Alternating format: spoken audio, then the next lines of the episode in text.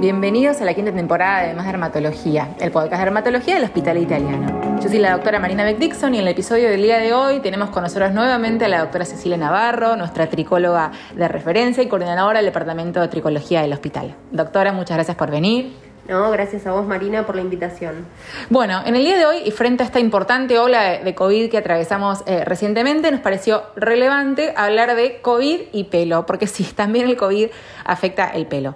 Desde el inicio de la pandemia se habló bastante este tema, los primeros papers publicados hacen especial hincapié en alopecia androgénica como factor de riesgo para presentar el COVID eh, grave. Y esto fue bastante eh, novedoso y relevante al comienzo de la pandemia. Así que, ¿nos querés contar un poquito de esto, Cecilia? Sí, eso fue una descripción em, que se vio específicamente en pacientes eh, graves. Eh, el grupo de, dermatólogos del grupo Pedro Jaén de España notó que en la sala de internación de pacientes severos se veía que los internados o con cuadros más graves justamente eran pacientes masculinos con síndrome metabólico y alopecia androgénica existe una relación directa entre la activación del virus y el receptor androgénico eh, o la mutación del receptor androgénico. Entonces sí, existe una relación directa, si bien eh, el COVID terminó afectando a pacientes con o sin síndrome metabólico, a los inicios eh, se veía una clara relación entre gravedad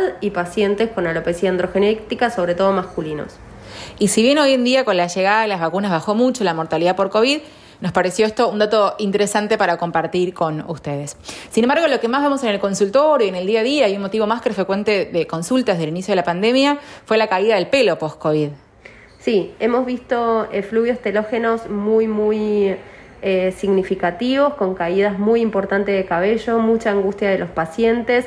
Este, este tipo de caída solía verse a partir del segundo mes de, del post-COVID, de la recuperación, una caída muy masiva de cabellos, más de 200 a 400 pelos en telógeno, pero hay que a, los pacientes tranquilizarlos porque así como este pelo cae, el pelo vuelve a rebrotar saludablemente.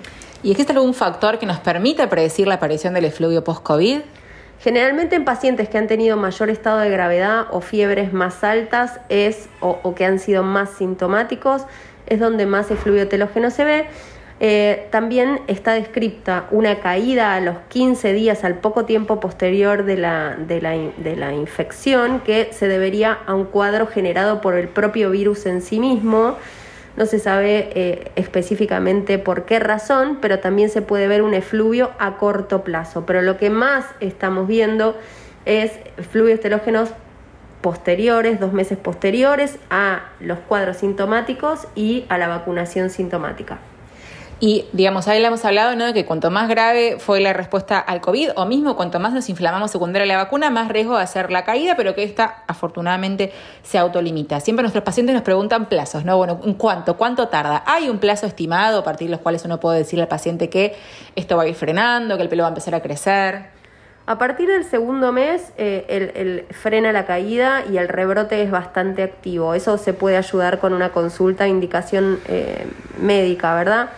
Em, pero un dato curioso a esto, Marina, que preguntas de plazos, es que hay gente que se ha reinfectado varias veces o mismo eh, en, vacunaciones posteriores. Esto suele aparecer una vez eh, en cuadros agudos. En, las reinfecciones y en revacunación no se suele ver tanto esta pérdida de pelo masiva.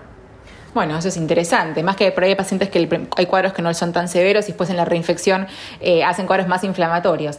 Eh, ¿Es solo caída lo que experimenta el paciente o en este contexto esta caída tan activa se pueden experimentar otros síntomas como prurito o tricodinia?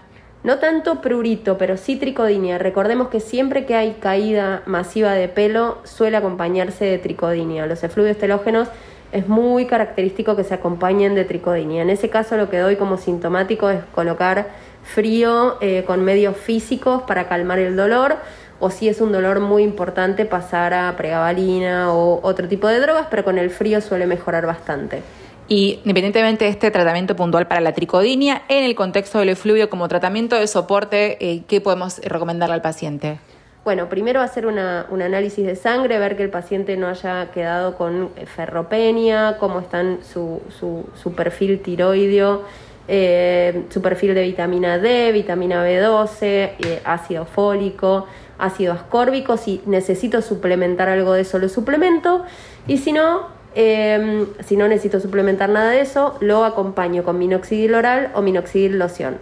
Perfecto. Mesoterapia o plasma suelo recomendar en estos casos que muchas veces por ahí en los efluvios de soporte indicamos, en aquellos con caída por ahí muy exagerada Acá me olvidé de un detalle. En realidad en el agudo agudo también indico, corticoides locales eh, de alta potencia tipo clobetasol.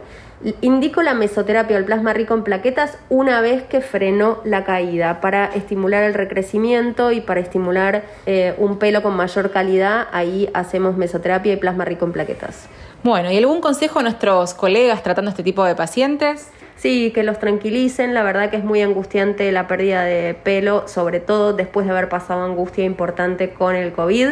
Decirle que eh, cuanto más se laven la cabeza y más laven esa pérdida de cabello, más rápido va a frenar y el rebrote va a ser eh, también rápido así como se terminó la pérdida de pelo, el rebrote va a ser importante, ayudarlos a transcurrir ese tiempo, si ellos quieren mostrar la cantidad de pelos que se le cae, mirar la cantidad de pelos que se cae con, eh, con interés. Eh, hacer soporte, soporte en, en, lo fisiológico, soporte en lo orgánico y soporte en lo emocional. Bueno, muy interesante Ceci, muchas gracias por tu tiempo y nos reencontramos en la próxima emisión de Más Dermatología, el podcast de dermatología del Hospital Italiano. Hasta luego.